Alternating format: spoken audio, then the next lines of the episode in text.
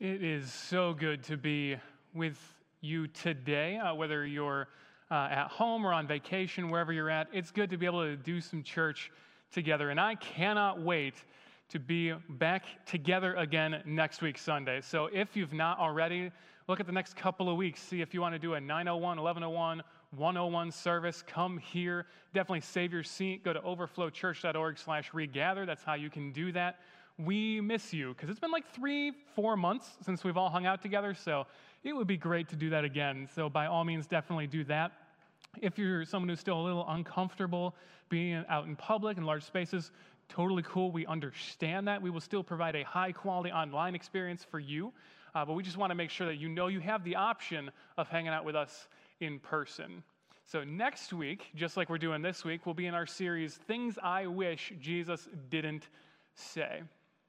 It's interesting to me that we freely associate Jesus with, you know, gentleness, kindness, uh, peace, love, grace, things like that. And, and we should, because Jesus is all of those things to their fullest extent. But Jesus also, when he taught, it wasn't always this like super, hey, love you, man, you're great, kind of a deal. He also taught just really sometimes difficult, but other times just challenging material, no matter what happens, especially in the Sermon on the Mount that we're continuing to look at this morning, Jesus calls us to a higher level. No matter what it is, Jesus is just not content to see us stay like we are. Jesus wants to see where we're at and then bring us up a notch. And so this morning, we're going to read a passage that does that to us again. So turn in your Bibles if you got it with you, or if you're online, we provided a Bible on that sidebar. If you're on our platform, to Matthew chapter 5, we're going to start in verse 31. I do want to give you a heads up, uh, just as we're about to get these things started here, that we will be taking communion at the end of service. And so if this is catching you off guard, that's okay. Uh, take a second, go find some bread or some juice, whatever you might have around uh, in the house or near you, uh, and we'll do that at the end of this sermon. But I didn't want to catch you off guard, so we will be taking communion uh, at the end of this. So feel free in the next couple of minutes to get that stuff around for you and your family and whoever is with you. With that all being said, let's look at what Jesus has to say in Matthew chapter 5. You have heard the law that says a man can divorce his wife by merely giving her a written notice of divorce. But I say that a man who divorces his wife unless she has been unfaithful causes her to commit adultery. And anyone who marries a divorced woman also commits adultery. You've also heard it said that our ancestors were told, You must not break your vows, you must carry out the vows you make to the Lord. But I say, do not make any vows. Do not say by heaven, because heaven is God's throne. And do not say by the earth, because the earth is his footstool. And do not say by Jerusalem, for Jerusalem is the city of the great king. Do not even say by my head, for you can't turn one hair white or black. Just say a simple yes, I will, or no, I won't. Anything beyond this is from the evil one. I am incredibly biased about this passage. So rather than pretending like it's not there, I'll just be honest with you and tell you what it is. I hate divorce. Namely because my parents are divorced. I remember the like constant fighting that would happen in our home. And I remember as a 13 year old boy having to write a letter to a judge stating which one of my parents I would prefer to live with. And then upon hearing it read, one of my parents correcting the grammar I used. And then after all things were said and done, after everybody split, went their separate ways, I didn't get to see my dad for an entire year. It's a gap in my life. But I'm not the only one. See, depending on whatever statistics you're finding, it's a general range they give. But for first marriages in America today, in the last couple of years, the average divorce rate is between 40 and 45 percent. Now, on the good side, since the 80s, that's been going down. It did used to be that 50% number, but now it's a little bit lower than that. But that's still an incredibly high number. And that's for first marriages. I mean, second and third marriages, it just goes up exponentially, the likelihood of divorce. But either way, whether it's you know my story or like a statistic, it doesn't really feel real uh, to you. But the reality is, anytime a divorce happens, it's a tragedy. Like, imagine this. Imagine you're you know, a young guy, uh, and you know, you try dating, and it's just like it's a rough go of it because the dating market's just a weird situation anyway. Because you're all like, "Do I actually like you?" But I have to go and pay for dinner for you to see if you're cool, right? It's kind of weird. Uh, and let's say you know you go on that for a while, and it's like, okay, nothing's really working out. But then you find one that does, and you're like, okay, this might be the girl. Okay, cool. All right. And then you keep going on. You're like, mm, I'm going to propose, which, by the way, is one of the most nerve wracking experiences for anybody, even if you know what the answer is going to be still grates on your nerves like crazy. But then you get on one knee and she says yes. And then you start playing the rest of your lives together. And then uh, you get going and you get this, you know, wedding registry, which, if you're in that season of life, take advantage of that. It's the only time in your life where your friends, family, and people who barely know you will voluntarily pay extra money for the highest quality object that you registered for. Definitely take advantage of that. That's why my wife and I have a stand mixer in our kitchen. But then you go through the registry, you go through Target, Amazon, whatever. Sometimes they give you those little like receipt guns where you're like going through a store like melon baller, pots, pans, bedspread, whatever. Right, and then you get to the wedding day, and then in front of your friends, family, coworkers, and again, people who barely know you, but you wanted them to buy you something, so you invited them so they'd take something off the registry, right? And then in front of a bunch of other people, you're like, for better or worse, rich or poor, sick, health, no matter what happens, I'm with you and then someone changes their mind. In front of friends, family, you made vows that's like, no matter what happens, I'm with you. And then you're not. That is the definition of betrayal when you give someone your word and then you break it. And it's an awful experience for everybody involved. Because intrinsically, as humans, we know that when we say something, it should mean something. When we say, I'm with you, that means I'm with you. When I say I'm with you forever, that means forever. But when that breaks down, it hurts. When we say something, we have to mean it. And that's what Jesus is getting after with this passage. See, Jesus' statement here on divorce is pretty strong. Right. He says, hey, unless someone has cheated on someone else, as in like got in bed and slept with someone you're not married to, that's the only grounds we're given for divorce, which admittedly is the strictest statement the Bible has to say on divorce. Even Jesus in the other Gospels is a touch more lenient than this, but it's a technique. Uh, it's called hyperbole, but he's just, it's the most exaggerated form of what you believe in order to make a point, right? And we know that this, okay, we know what's going on here. Uh, there's a reason that we're not all one armed cyclopses, right? There's places in the Bible where Jesus says, if your arm causes you to sin, tear it off. If your eye causes you to sin, rip it out. Hey, if you cause someone else uh, who's a believer to make a mistake, drown yourself in a lake right? We know that we're not supposed to actually go tie a upper millstone around our neck and dive into the Sea of Galilee. But it's the same technique that he's using here. Here's the deal this passage about divorce specifically is not meant to give us a valid list of reasons as to why we can get a divorce. That was what Jesus' audience was looking for, but it's not what he gave them. See, in Jesus' day, there were two rabbinical schools, I mean, two rabbis, really strong teachers of the law that really had a couple of uh, big followings. One was a guy named Hillel, and he was the super chill dude. Uh, his thought and his whole group of people thought that uh, a man could get a divorce. By the way, we're all saying men can get a divorce because at this time in the first century, women didn't have that right. Which is why this is written men first, as far as like men don't divorce your wives. But if it were written today, it would be men, women, whoever, don't divorce your wives. But Hillel, our good buddy Hillel, decided that you could get a divorce for basically any reason. Right? If she just didn't make you happy anymore, if, if she did break a law, whatever, or if it just was inconvenient now, divorce for any reason, whatever. The other school in the day was a, led by a guy named Shammai, and he said, How about we not divorce our wives for any reason? Let's make a really short list and go with that. Jesus rejects both of these and says, no, no, there's like a valid grounds for this, but that's not the point. By taking it to a higher level, Jesus says, I'm not here to tell you a valid list of reasons why you can get a divorce from your spouse should they no longer make you happy. Instead, Jesus calls us to a higher level of faithfulness.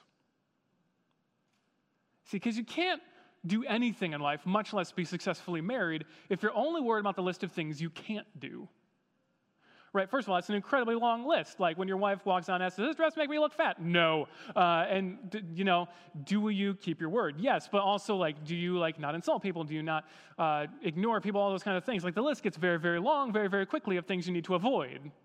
It's very hard, and you become very legalistic if you're only looking at things you have to avoid. Instead of that, Jesus is drawing our attention to okay, rather than focusing on that, let's focus on what we're actually driving at, which is being faithful to our spouses. It's a lot easier, and it's actually a lot more freeing to think of it that way because rather than the big to don't list, you have, hey, okay, today I'm going to love my wife as best as I can. First of all, to not commit adultery is incredibly easy not to do, right? That takes a lot of effort to commit adultery. But beyond that, even asking yourself, okay, what is one thing I can do today that would show my spouse that I care about them? That's easier than this whole list of stuff to avoid. And if you do this thing where it's like, okay, I'm going to try to love my spouse the best I can, you end up avoiding most of these things. Convenient, but also super simple. See, yes, it's a lot harder, uh, at least in our minds, to live in a world where Jesus says, let's not like preload divorce into what your options are for marriage, but instead focus on being faithful. Sure, it's a more difficult way to live because you feel like your freedoms are a little bit reduced because that's how we think about things now but it's a whole lot better. Now, I would uh, be missing several things if I didn't tell you, you know, the rest of what the Bible has to say as far as reasons uh, that divorce is valid, or at least what the rest of the Christian community has to say. So here we go. Uh, first, this is the most strict that the Bible gets as far as basically only adultery. Uh, 1 Corinthians 7 is another passage which you can read on your own time. It's a little bit longer, but it's, it's very, very healthy to read. Uh, where, okay, like if your spouse leaves you, that's not your fault things like that. Uh, we are a Wesleyan church here at Overflow, and in the Wesleyan discipline, which is the little thin red book of all the things we believe in the tiniest type font you've ever seen, uh, you have to get like a magnifying glass to read it. Uh, cases of abuse that cannot be solved any other way is also considered a valid grounds for divorce. Basically, we don't want to put you in a situation where your life is going to be absolutely horrible with no hope of getting better. That all being said, again, I need to remind you the focus here is not valid reasons to divorce, but be faithful. Because when we say something, it should mean something. When we say in our vows, like if you're married, think about the vows that you made to your spouse. Uh, Abby and I went with the super generic ones because I thought they were pretty much covered everything, but you know, better, worse, rich, poor, sickness, health, whatever happens, right? I mean, whatever happens kind of covers everything. I'm with you. So even if it's more helpful to do this. Maybe when you wake up in the morning once in a while, just reread your vows, what you actually said to someone else. And then just go for that. Because when we make a vow, we have to stick to our word. Or when we say things, it'll stop meaning anything. And that's what Jesus carries on with in this next part of the passage in verse 33. He says this You've also heard that our ancestors were told, You must not break your vows. You must carry out the vows you make to the Lord. But I say, don't even make any. Uh, do not say by heaven, because heaven is God's throne. Don't swear by the earth or by Jerusalem. Uh, do not even say by my head, because you can't change the color of your hair. Just say a simple yes or no. Anything beyond that is from the evil one. Now, when Jesus says vows here, he's not talking about marriage vows. He's made a slight shift. Uh, your translation might say oaths. Uh, both are valid. I mean, it's the same thing.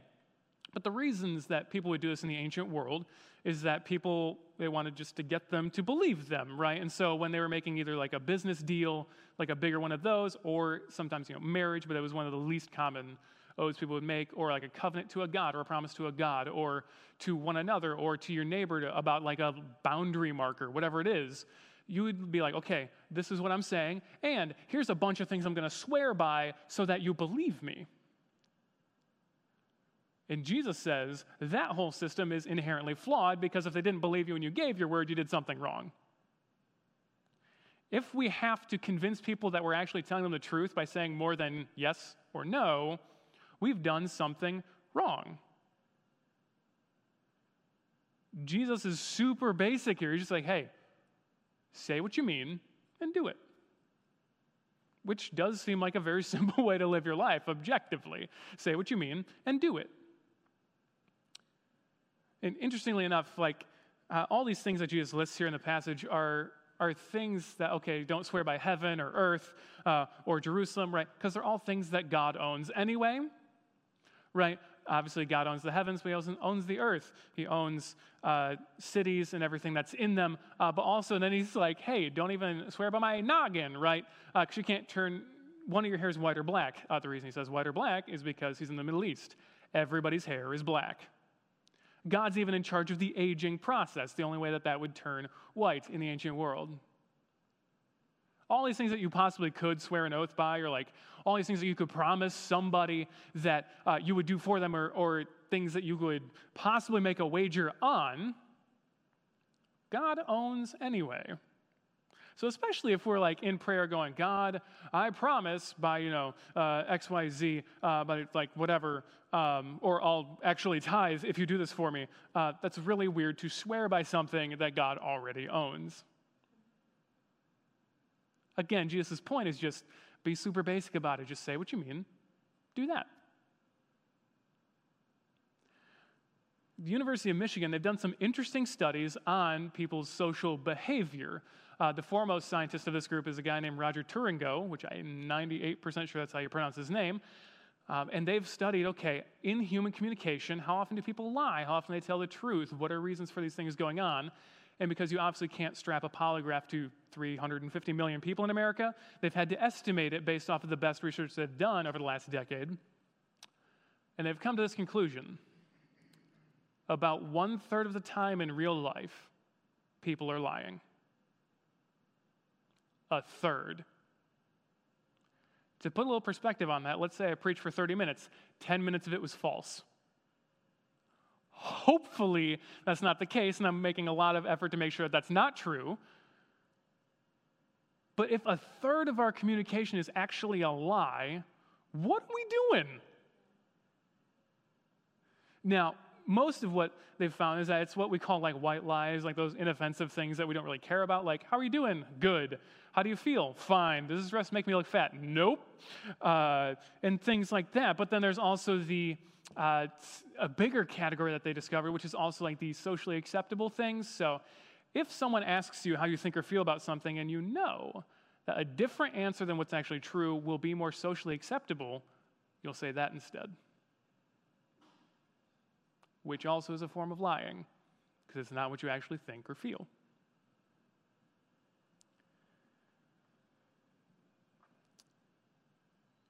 The bottom line being, our actions need to start lining up with our words.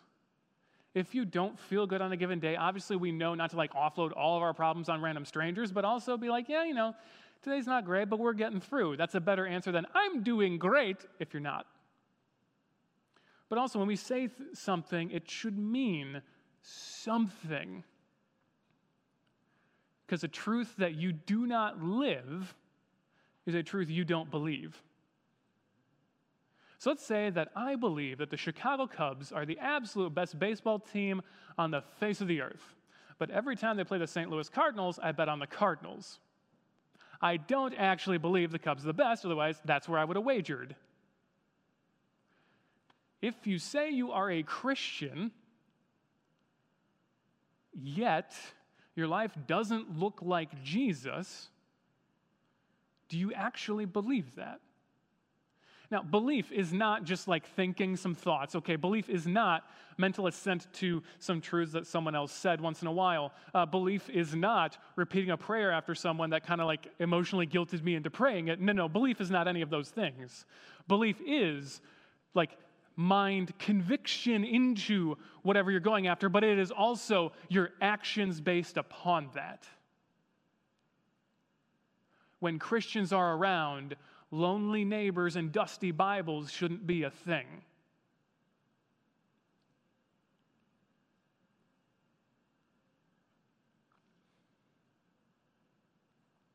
Another form of oath that we have as Christians is baptism. Right? A baptized believer is someone who has said, in effect, the old me is dead. I drowned it in a tub or a lake or wherever you did that. But the new me that obeys Jesus all the time as best I can is alive. And that's the no turning back, come hell, high water, no matter what happens to me, I'm with Jesus moment.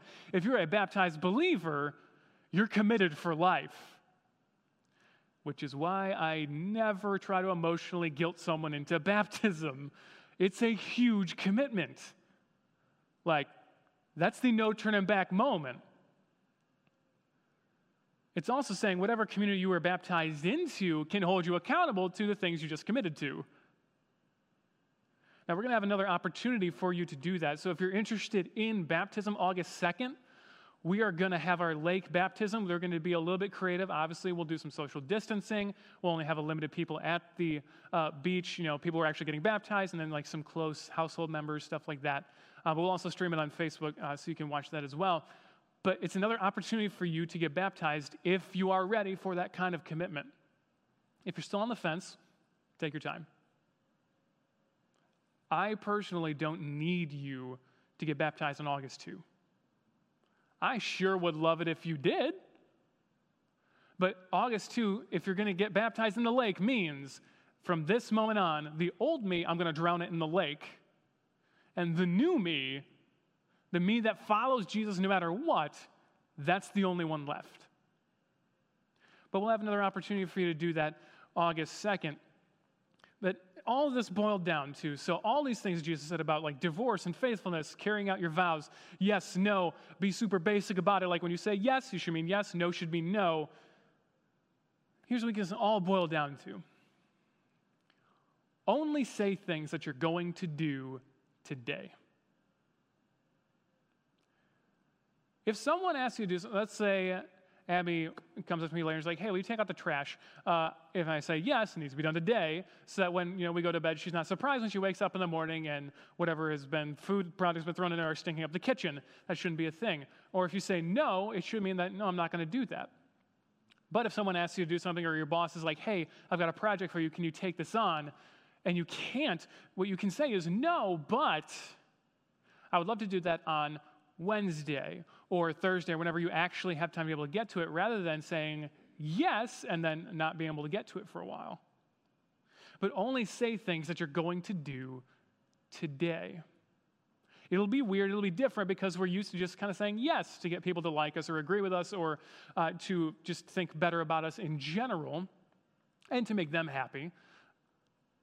But also, if we actually work through this whole, okay, I'm just going to say yes when I mean yes, no when I mean no. It'll be weird because everyone is used to how often we add a bunch of stuff onto that to actually commit to that. But by like Thursday or Friday this week, people will start being like, oh, when she says yes, she actually means she's going to do that. When he says no, he's actually not going to do that. It actually m- means something when they say that. People will trust you more when you stick to your word. To really seal this for us, we're going to go into a time of communion. Is it communion is this moment where we remember a God who kept his word. Way back in Genesis chapter 15, God said, If either you or me breaks this covenant, I'll die for the both of us we know that, covenant got broken, and God, true to his word, in the person of Jesus, came and died on our behalf because we were the ones that broke that covenant. And so, on the last night uh, of Jesus' life, before he was betrayed and put on a cross, Jesus, instead of hiding off by himself only or, or trying to like live it up because he got one more night, he decided to take 12 of his best buds together and had a meal. See, one thing I love about what Jesus did here is Jesus didn't be like, hey, let me see if I can kind of delegate this out or, or if I can just kind of like work this out some other way. Uh, he did ask God, but just the two of them, and God was like, nope, you got to do this. And he's like, cool, I'm on board. Jesus decided to lead from the front. Jesus took bread and he said, This is my body, broken for you. And he took the cup and said, This is my blood of the new covenant, poured out on your behalf. Do this as often as you might in remembrance of me. And so, hopefully, you've had uh, an opportunity to get some kind of bread or juice. We'll have a, a, minute here where you can do that as well while we go into prayer and, and worship here at the end of service.